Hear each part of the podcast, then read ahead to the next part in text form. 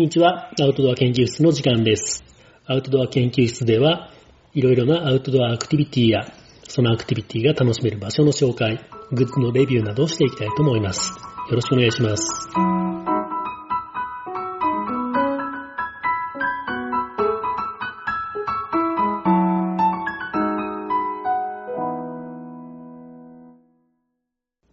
こんにちは、オッキーです。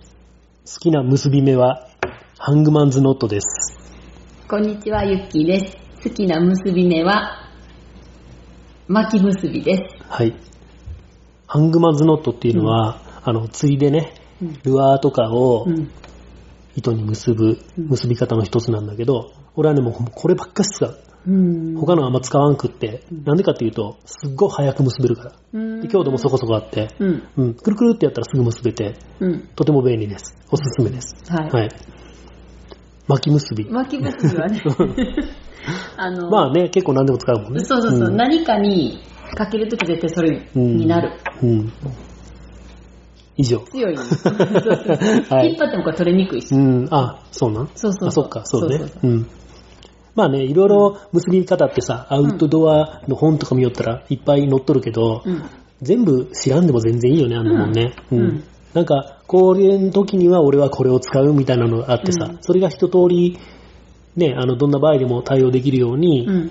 一通り自分なりに結び方があったら、うんね、多分3つぐらいうん。で対処できるんじゃないかなと思うんだけどね。うん。うん。そんな感じかな。はいで、今日は第15回ですね。うんシュノーケリングと泳ぎ釣りうん。というタイトルでうんお送りしようと思うんですけれども、はいうん。この間行ってきたんでね、これについて。うん。えっ、と、まあ、おおととしぐらいからうんちょ、ちょいちょいね、泳ぎ釣りっていうのをやる。まあ、シュノーケリングついでにっていうか、うんまあ、泳ぎ釣りやるからシュノーケリングやらなきゃっていう面もあるんかもしれんけど、うん。うん。えーっと、まあ、泳ぎ釣りっていうのがね、うんまあ、見たままだけど、泳ぎながら釣りをするうん。っていうね、やつね。うん水中を、まあ、シュノーケル、えーっと、マスク、うん。水中メガネでね、うん見ながら、魚を見てね、うん。パクッと食いついた瞬間に、えいって合わせて釣りをするうんっていうね、画期的な釣りの、うん、これをね、ちょっとハマってやり始めてね。うん。だけどまあ、実はね、瀬戸内海じゃいまいちだったよね、ずっとね。ねあのー、あんまりクリアでなくて。うん。まあ、場所にもよるんかもしれんけど、うんまあ、近場じゃなかなかクリアなところがなくって。うん。で、今年はそれをね、うん日本海のすんごい綺麗なうん。水のとこでやってきたとうんいうことでね、うんこの様子をお届けしようと思いますね。はい。で、まずね、そのシュノーケリングと泳ぎ釣りうんっていうタイトルなので、うんシュノーケリングっていうのとうん。泳ぎ釣りっていうのをそれぞれ、うん。えー、と少し解説をしたいと思いますね。はい。まずね、シュノーケリングっていうのは、まあ、うんシュノーケル、うん。何語だったっけこれ。えー？スノーケルとかシュノーケルとかって言うんだけど、まあ、何？ヨーロッパの方ね、多分ね、うん。ドイツかな？ドイツ。わからん、ドイツっぽいけど、なんかその、その辺。の言葉で、うん。まあ、道具としてはみんなまあ、イメージはできると思うんだけど、えーと、口からね、うん。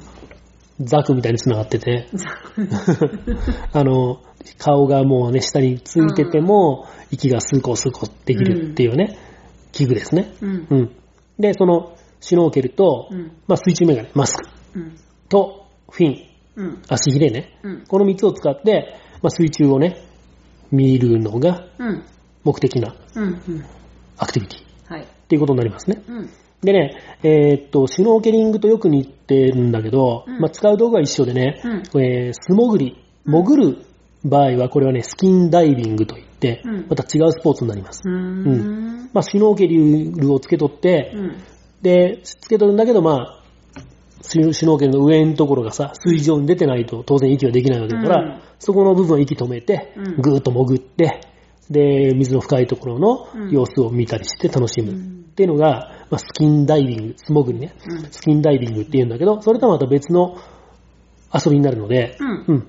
シュノーケリングっていうのはあくまで潜らないうん。っていうものになりますね。うん。だから潜らないから、えーシュノーケリングを楽しむ上では、まあ、ライジャケつけましょうよと。まあ、シュノーケリングベストってやつがあってね。うん。そういうのをつけましょうよっていうふうにも書いてあるんだけど、まあ、つけとったら当然潜れないから、うんたまに潜ってスキンダイビング的な楽しみ方もしたいんだったら、まあ、ライジャケはつけずに楽しむっていう形になるんだけど、うんまあ、溺れないように気をつけなきゃいけないと。今回やって思ったんだけど、海でさ、うんよっぽどじゃなきゃ溺れんかなって思ったよね。だって、ほっときゃ浮くんじゃもん。まあ波がなかったから、まあ、それもあるね。うん。だいぶやっぱ荒い海だと、うん、きついとう思う。ん、結構、こう、息をしようと思ったら波が来て、ゴボゴボってなったりしたら焦ったりっていうのもあるんかもしれんけど、今回行ったところはすごい穏やかでね、うん。まあ、溺れる心配なんて、うんみじんもなかったね。なかった。うん。まあ、そういって安心して、こうね、油断して溺れたりする人もおるんかもしれんでね。うんそうん。あまり無責任なことは言えんけども、うんまあ、みんな安全に楽しみましょうということで。でね、えーっと、まずね、マスクね。うん。これまあ、えーっと、普通の、えーっと、プールなんかで使うゴーグルと違って、うん。鼻まで覆われてるやつね。うん。あれを使いますね。で一眼、なんとかっていそうね。。うん。で、えーっと、鼻まで覆われてるから、まあ、鼻の中に水が入るとかっていう心配はありません。うん。うん。で、まあ、海藻とかね、唾とか、うんそういうので曇り止めをしてうん。入るんだけど、まあ、専用の曇り止めのね、なんか液体も売ってるので、そういうのも使ってもいいかもしれないね。うん。うん。で、そういうので泳ぐんだけど、フィンはね、うん。ゆっくり動かしましょうとはい。いうふうに書いてあります。うんうん。まあ、なんでかって言ったら早く動かすと疲れるから。うん。で、シュノーケルって一応息ができるんだけど、そんなに一生懸命泳いで、うん。はははは言うような息の時に大丈夫なほどではないよね。うん。若干息苦しい。うんうん。で、結構深くね、吐いて深く吸うみたいな。形になるから、うん。そんなに息がははははってなるぐらいまで一生懸命泳ぐと。危ないですね。しんどいと思う。でね、えっと、まあ、真夏に行ってきたんだけど、ちょっといろいろ調べててね、実は真夏よりも9月がいいですって書いてあった。そうなんうん。9月はうん、まだね、水温は引き続き高いんだけど、うん。透明度も高いらしい。へ9月の方が。なので、また9月にもう一回ぐらい行ってみてもいいかもね。寒いよね。じゃあ、あれ、着なあかんのか。まあ、そうね、水温は高い。いけども、うん気温が若干うん。ね、冷えとるけん、まあ、うん、そうね、ウェットスーツとかみたいなのがあった方がいいんかもしれんね。そうかん。まあでも透明度が高いっていうのはやっぱ魅力なのかな。うん。でね、うん。普通のことを言うけども、熱中症とか、日焼けとかには気をつけましょう。うん。ね。で水分補給、うん。もう怠らないよ。今水に入っとる系ってさ、あの、水分補給せんで、ええっていう気持ちになるけども、やっぱりね、それでもやっぱね、どんどんどんどん汗はかいてさ、うん。体の中の水分足らんようになるけん、うんちゃんと水分補給はしましょう。とか、まあ、潮汐、海流、うん。水温変化に気をつけましょう。泳ぎよって突然水温が変わったりする瞬間があったりするしさ、潮が突然そこから速くなったりっうんていうのもあったりするので、うんそういうのに十分注意しないと沖の方にダーッと流されて大変なことになりますよと。うん。あとね、アワビとかサザエを取らないようにしましょう。取っちゃダメ。今回もウニがいっぱいあったね。あったね。すっごいいっぱいウニがあったんだけど、ああいうのも勝手に取っちゃダメですね。うん、ダメダメ。うん。まあ、その場で食べたらいいとかっていう人もおるけど、うんダメ。海から出さずに海の中で食べたらいいとかっていうう、ん。アホなこと言う人もおるけども、意味ないよね、そんなことしたってね。うん。やめましょうね。ダメだよ。うん。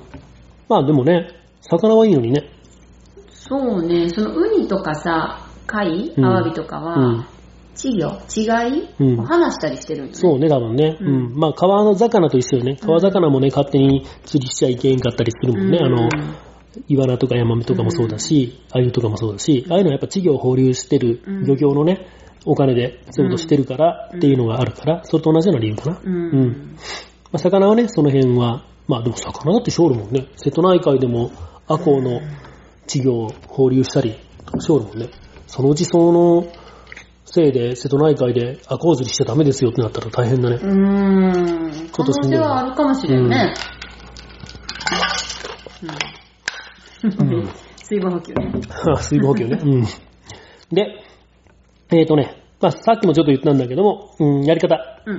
まあシュノーケルに関しては、うんゆっくり吸って強く吐く。うん。たまにね、やっぱり波がパチャパチャ入入って、うんあのシュノーケルの中に細かな水がうん入ることがあるんだけど、うんそういうのをね、えー飲み込んじゃうとパニックになるので、吸うときはゆっくり吸う。うんでゆっくり吸ってて、まあわかるよね、その水が入ったら。うんね、なんかねそうコッポボコボボってなるけどね、うんで。そういうのを強く吐くことでうん吹き出すことができる。弁がついててね。うん。うん。でそうやって弁を使って、水をプッってうん一気に吹き出すことによってシュノーケルの中をクリアにすることができます。このことをうん。シュノーケルクリアと言います。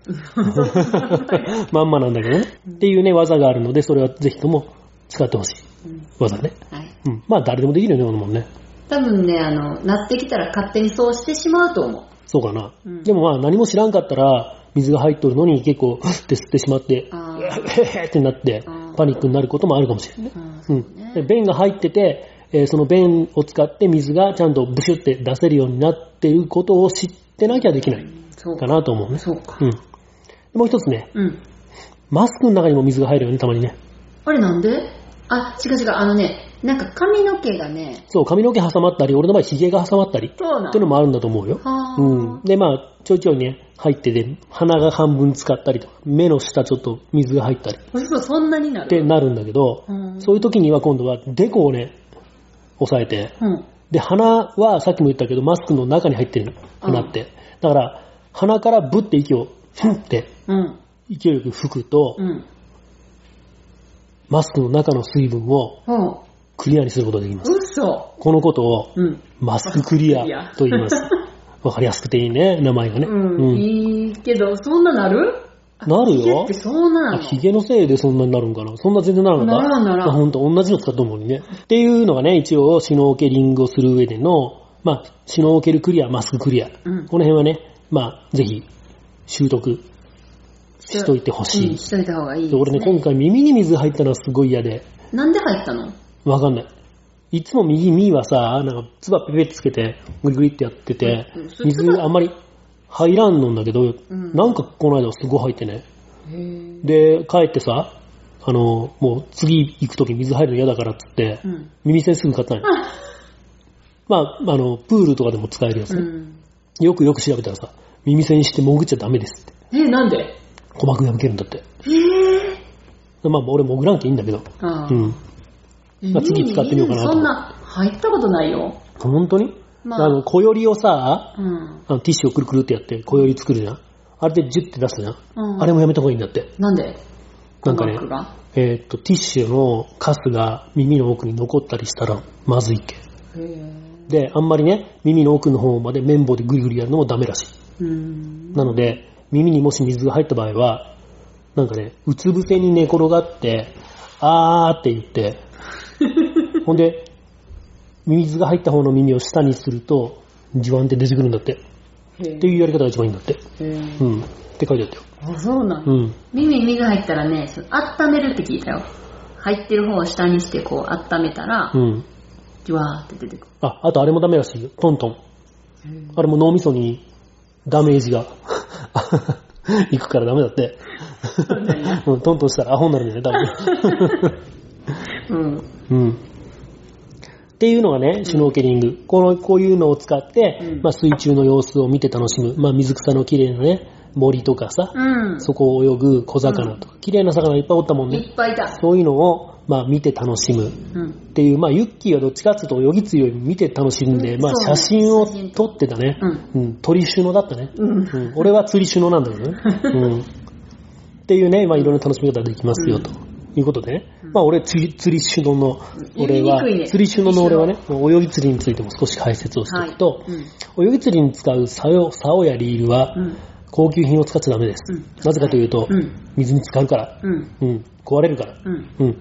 で、えっ、と、オッキーが使ったのは、うん1メーターぐらいのね、多分グラスの竿なんだと思うんだけど、すげえ安かったんだけど、うん。で、それに安物のうん。リール、うん。まあ、両軸の小型リールってやつなんだけど、まあ、両軸って言ったら、あの、俺がよく好きなベイトキャスティングリールうん。っていうやつと同じタイプなんだけど、うんそれの、まあ、ちっちゃいやつで、プラスチックの3000円ぐらいの、うん3000円ぐらいっていうか、これ、竿とリールで合わせて3000円ぐらい。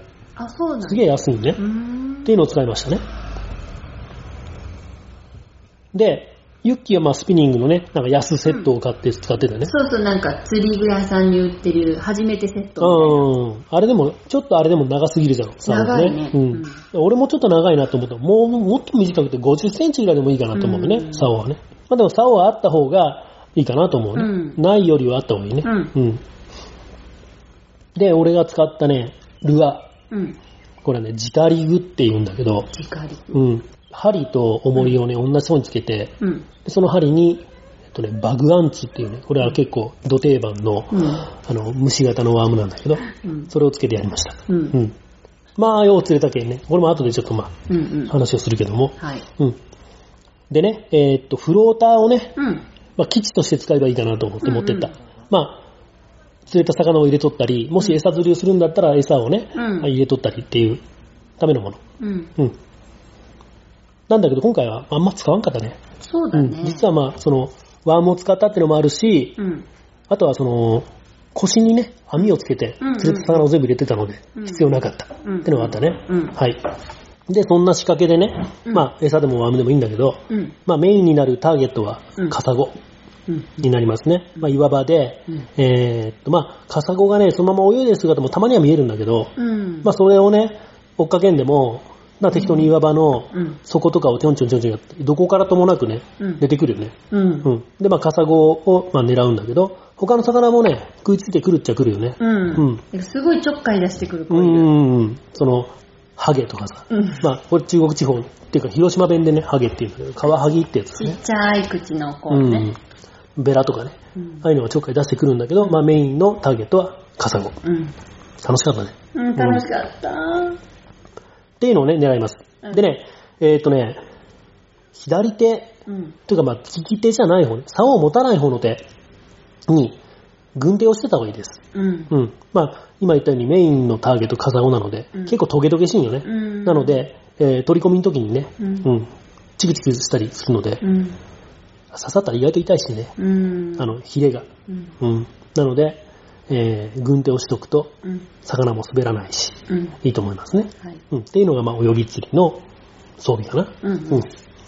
で、後半は、うんその、実際にうん。行ってきた様子についてうん喋りましょうね。はい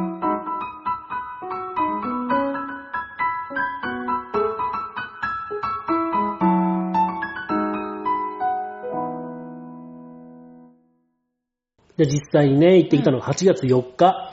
うん。まあ、いい天気だったね、この日もね。いいもう最近ずっといい天気だけど、ウキウキするね。うんうんで、7時50分に出発しまして、はいまあ結構遅めだけどね。うん。で、まあ、どこに行ってきたかっていうのは言ったっけ？島根半島。うん。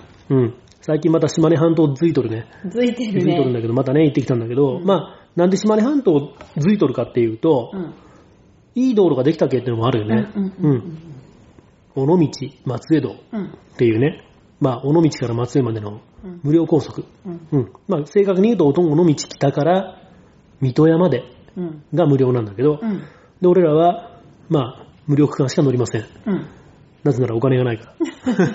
違う、そんなことにお金をかけ。ないから。そうそうそう。うんそうなんよ。あんまりお金をかけることせんよね。うん。なんかさ、今回も一応シュノーケリングと泳ぎ釣りっていうタイトルだけど、うん潜るんだったら、スキューバダイビングしろよ。って思うかもしれんけどしませんうん、しません。お金がないから。違う。お金をかけずに楽しむっていうところをね。そうね、そう、まずお金がないけん、お金をかけずに楽しむとこから始めたいね。ううん。えーっと、そんなお金がない俺たちは、無料高速で、うん。水戸山まで行って、で、そこからもう国国道54号で、うん。で、山陰道の無料区間を通って、でさらに段々道路っていう無料道路を通って、行きましたね。島根半島の北の北岸になるかな？えーっと、もう、向こう側は日本海、日本海。沖ノ島を通して、うん。向こうは何になるんかな？北朝鮮とかになるんかな？え？韓国韓国かな、うんっていうね、とこら辺で、うんまあ、そこら辺のね、地名がね、島根っていうねえ、島根県の島根町。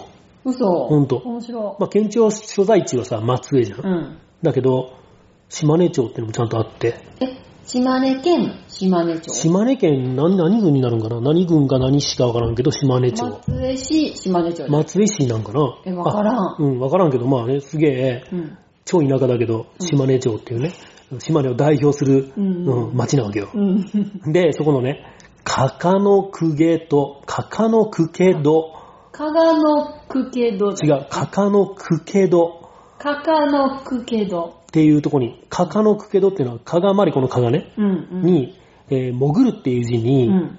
あの、ドアのとね、うん。で、かかのくけど加賀のく、何それ？っていううん。まあ、えっと、海底洞窟みたいな感じ。になっとったよね、多分ね。そこのね、えっと、そこにまあ、えっと、行くためのう、ん。えー、船ね。遊覧船みたいなうん。っていうのの近くでうん釣りをしたんだけど、うん。このカカノクケットってのがね、うん。カカノクケドってのがね、うん調べたらね、すごいの？怖いよ、俺。え？読むよ。うん。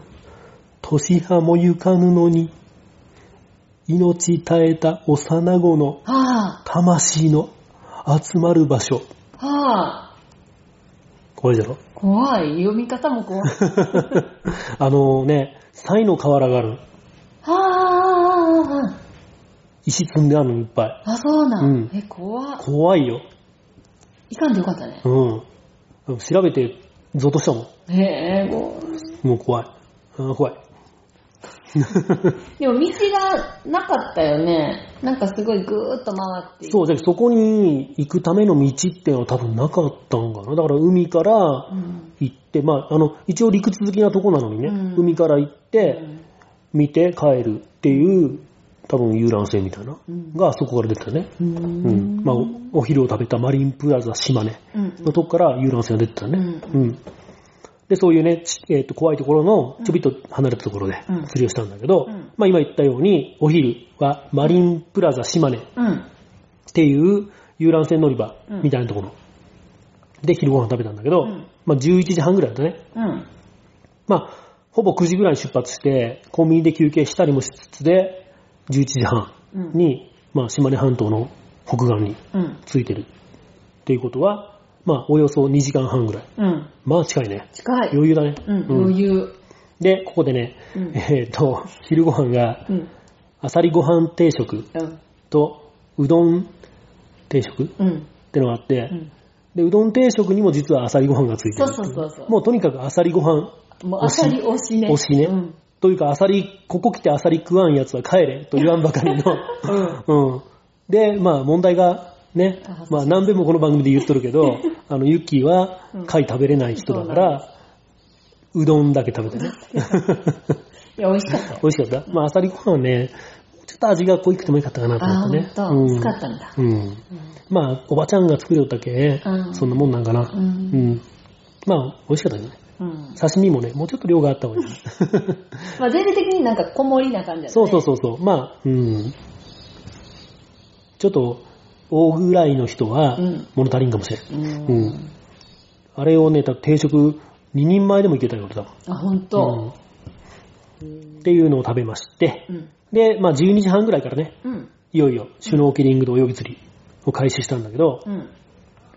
えー、まあね、すごい透明度。綺麗かった。うん、ちょっとまあ、えっ、と、道路沿いからう、ん。ちょびっと砂浜があって、うん。で、ほぼ岩場うんっていうところで釣りしたんだけどね。うんまあ、岩場からエントリーしてうん。っていう感じで、まあ、ベラが多かったね。あと、メジナの子みたいなのだったね。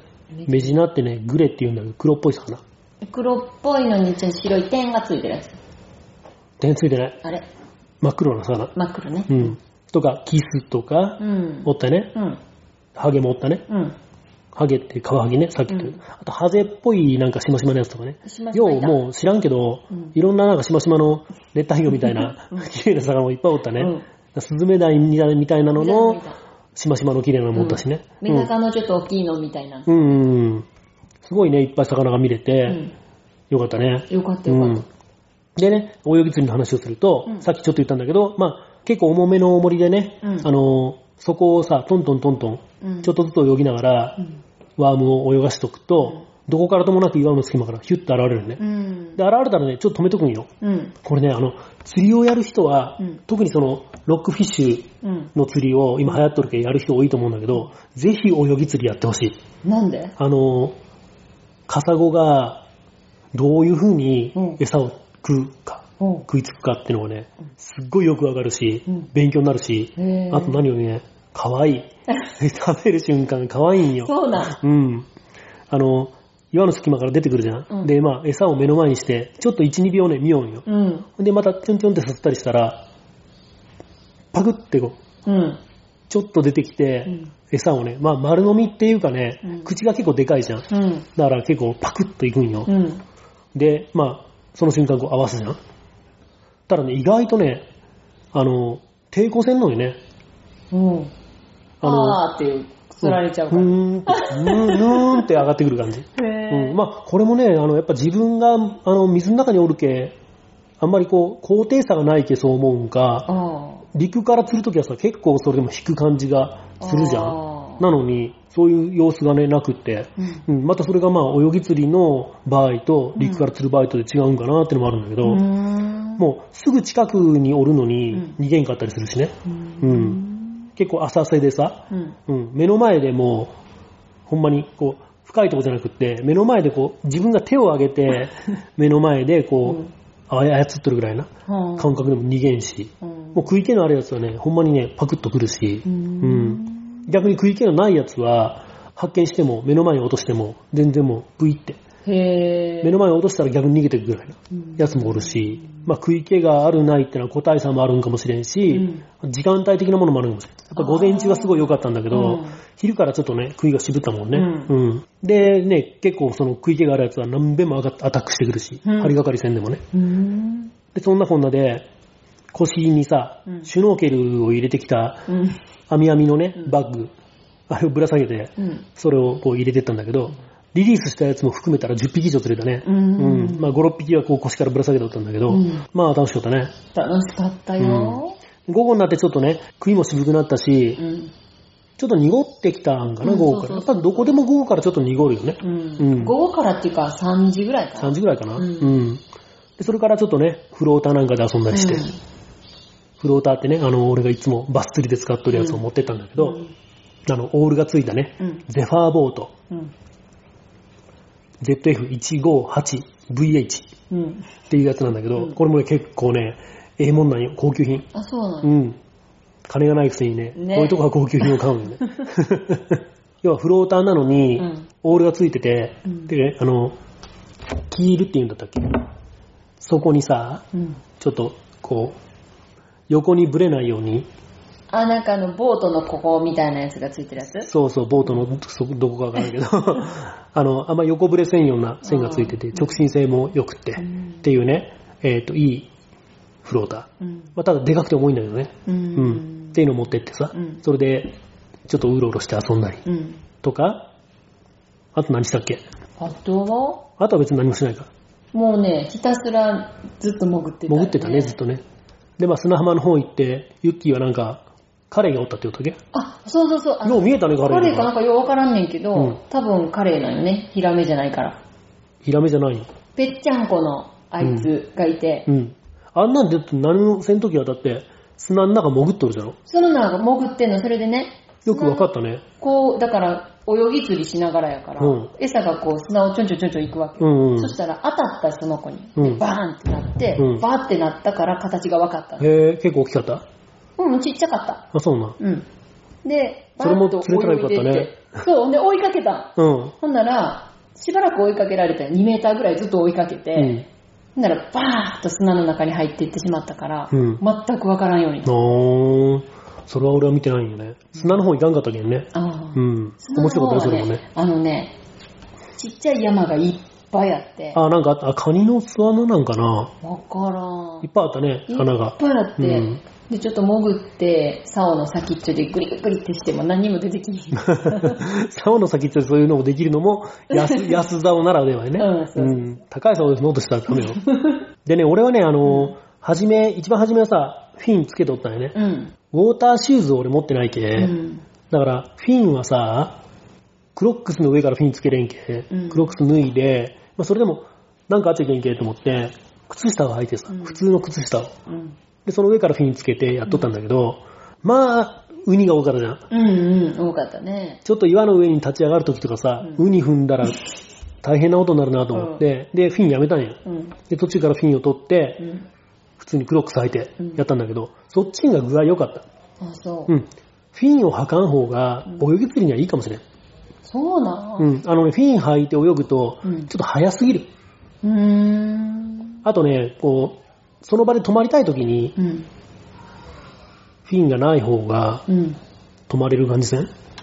いや、私フィン大好きだから。本当 もうなく、なくしてからすごい調子よくてね。本当。うん。まあ、なくてもだって泳げることはないじゃんか。まあね。うんっていう感じだったんだけど、うん。うん。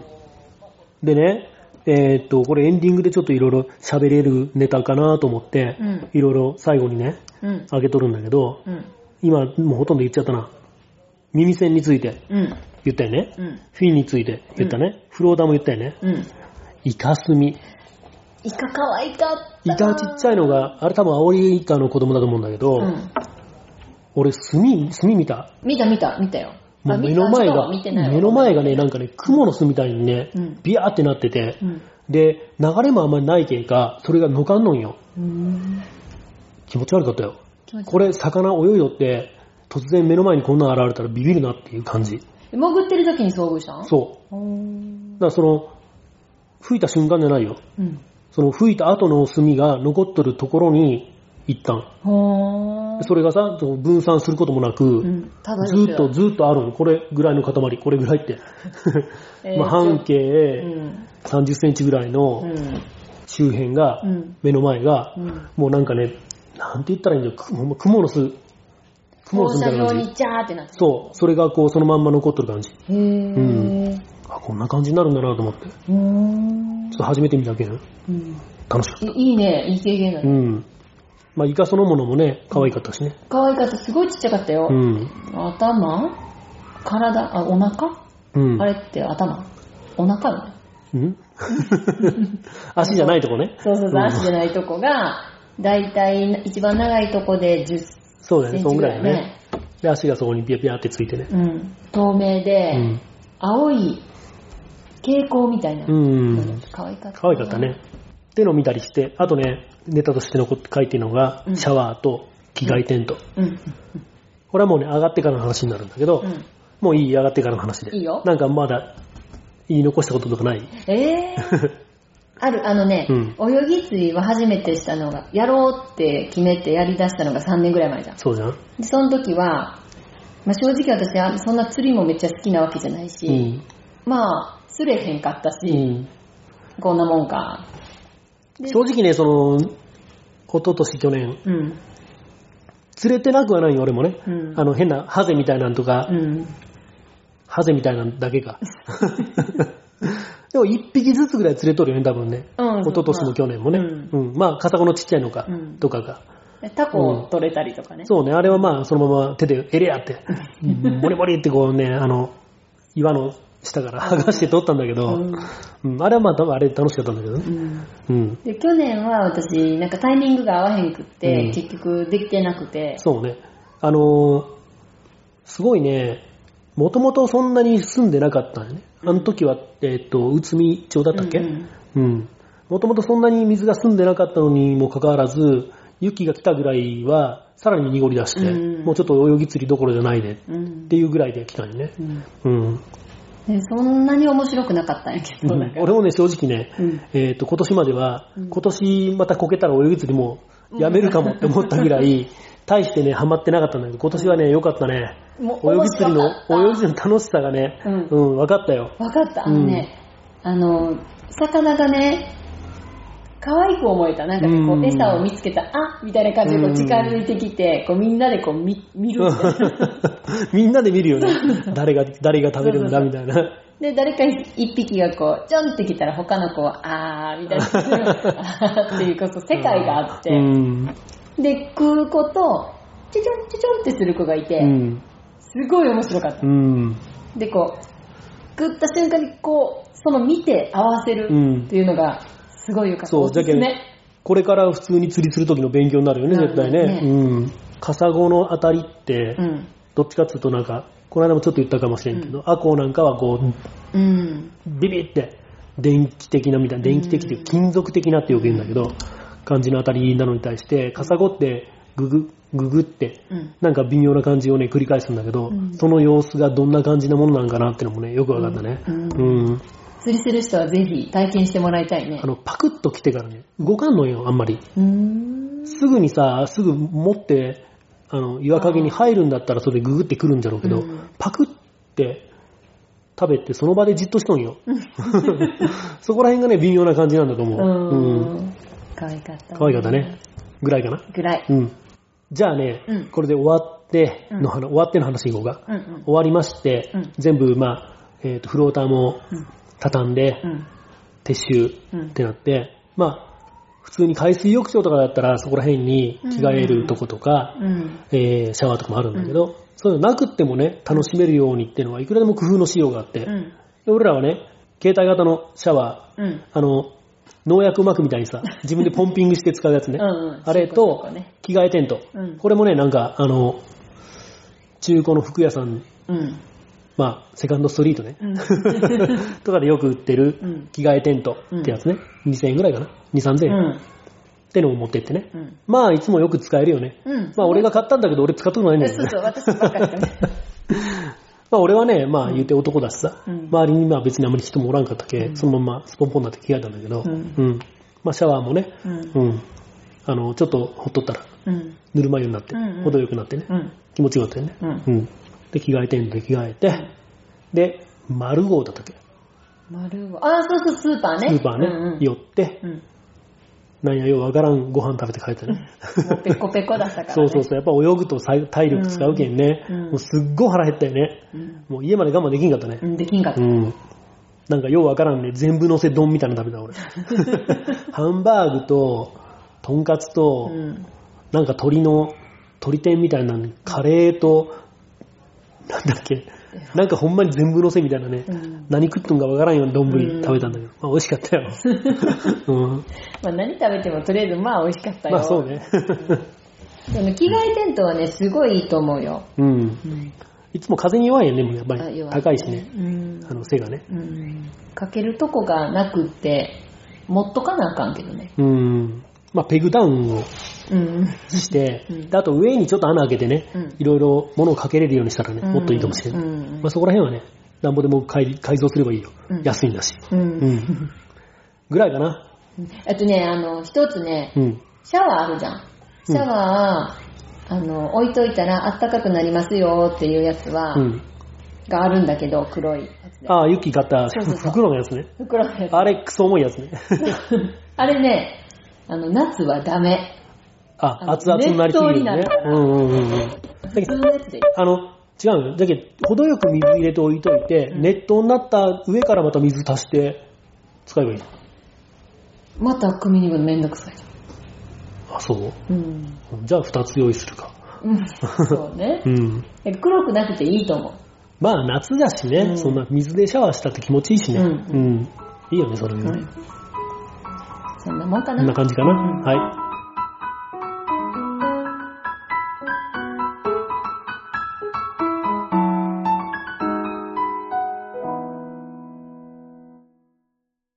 アウトドア研究室では皆さんからのご意見やご感想やご要望をお待ちしております。Twitter や Facebook もやってます。で、メールもね、メールアドレスが od. 研究 gmail.com od.kenkyu.gmail.com でお待ちしてます。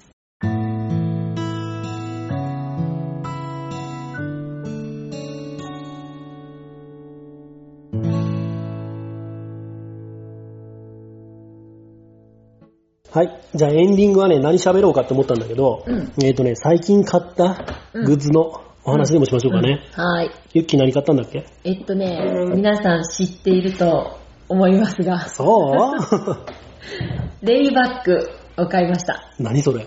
えっとね、2機室あって、うん。なんていうこう、バーっと空気を入れうて、ん。膨らますうん。椅子？椅子なのあれ？ベッド？ベッドじゃない？どっちかっていうとエアベッドって感じかな。エアベッドうん。何って例えたら一番いいんかな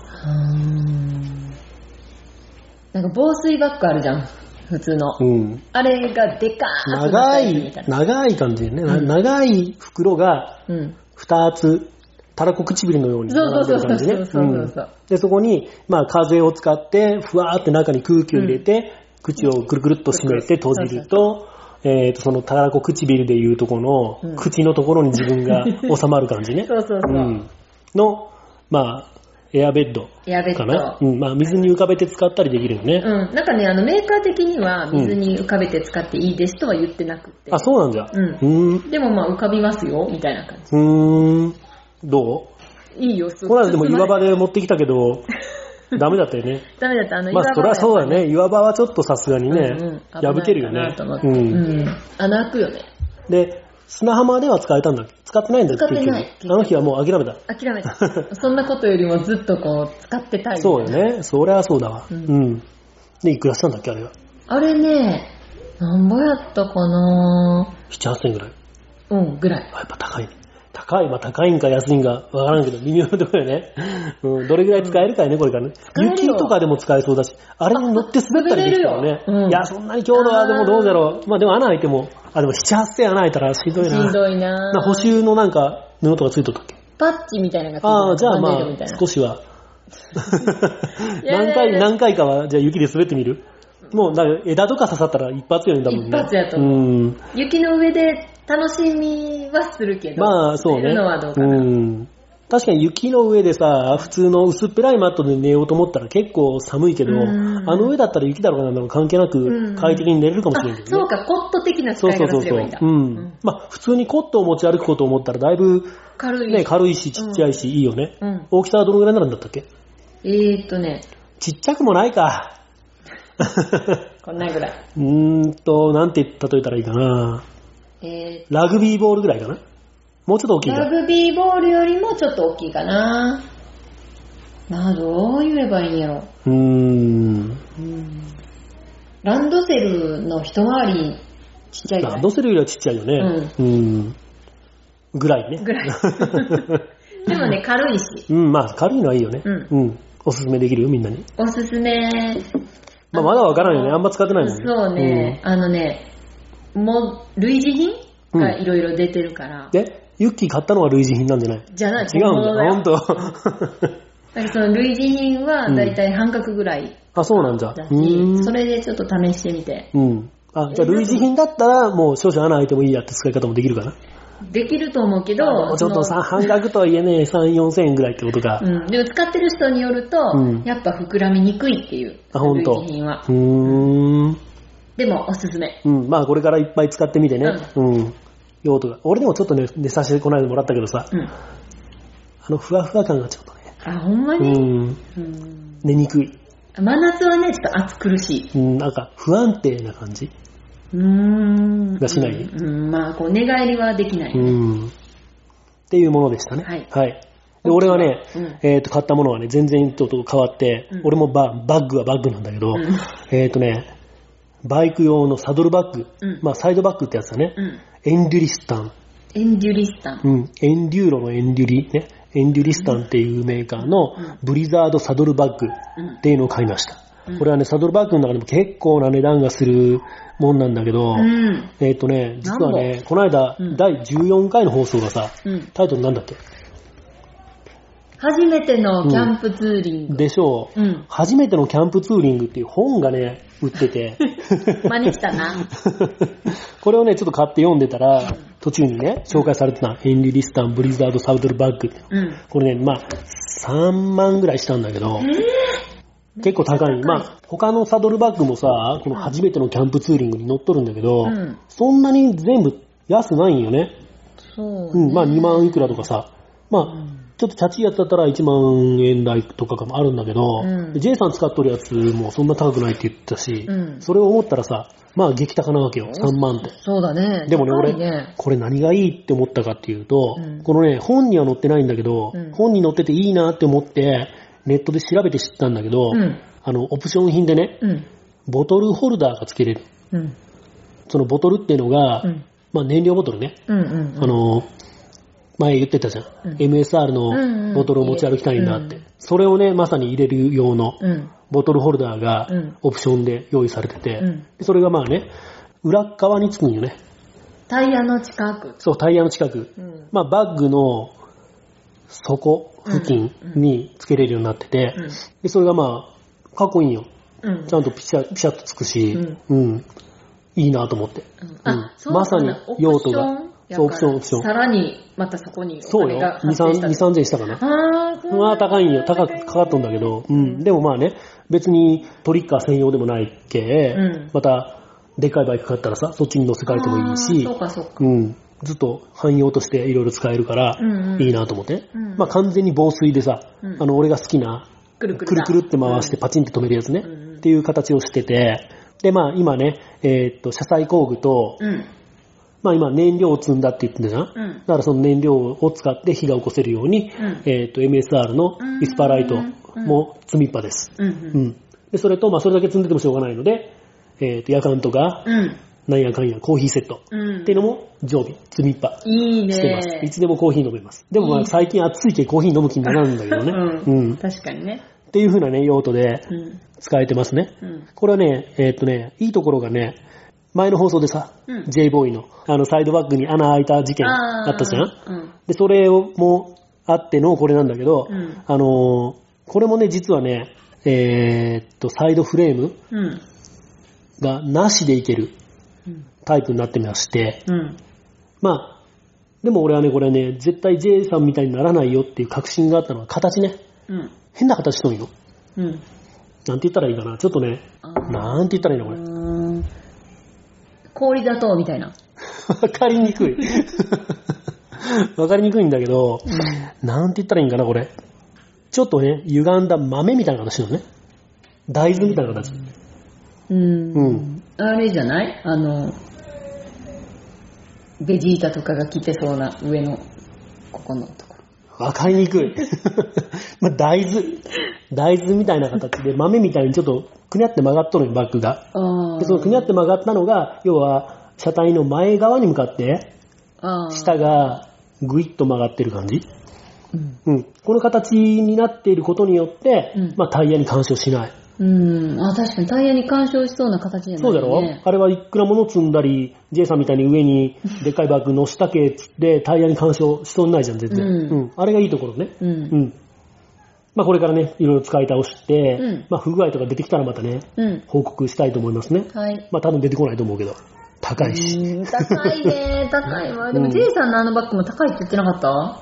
言ってたっけ？うん。まああれよりこっちがいいよ。っ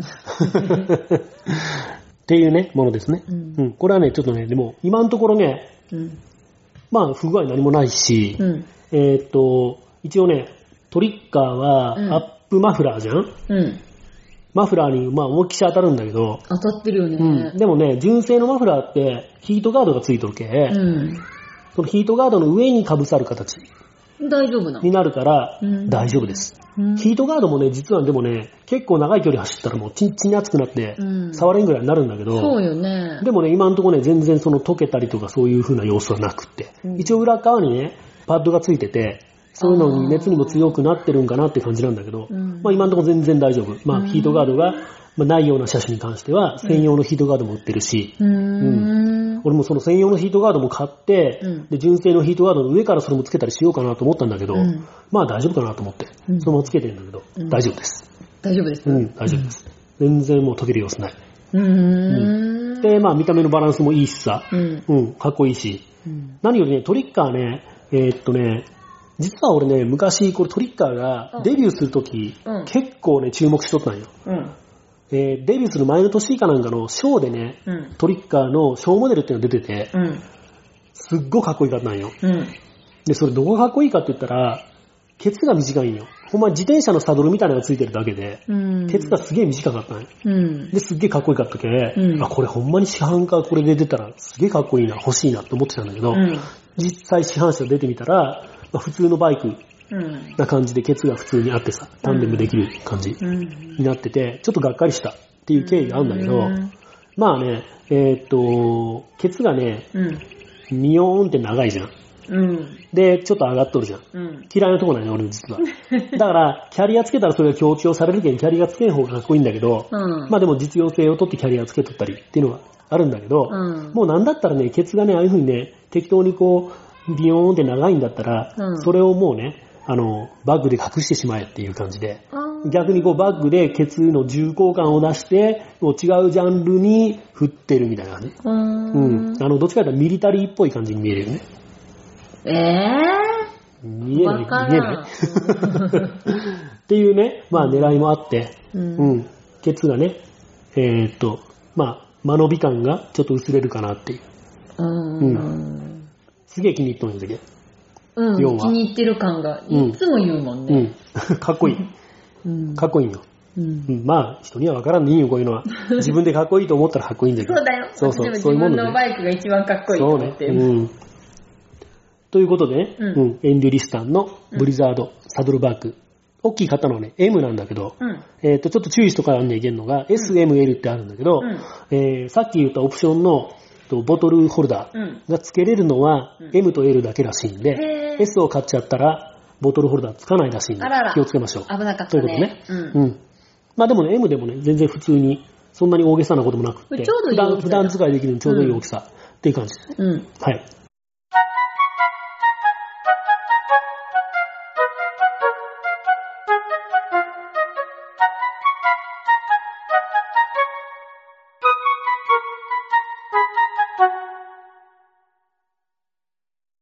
アウトドア研究室は、星の小山森林公園より、フォレステラがお送りしました。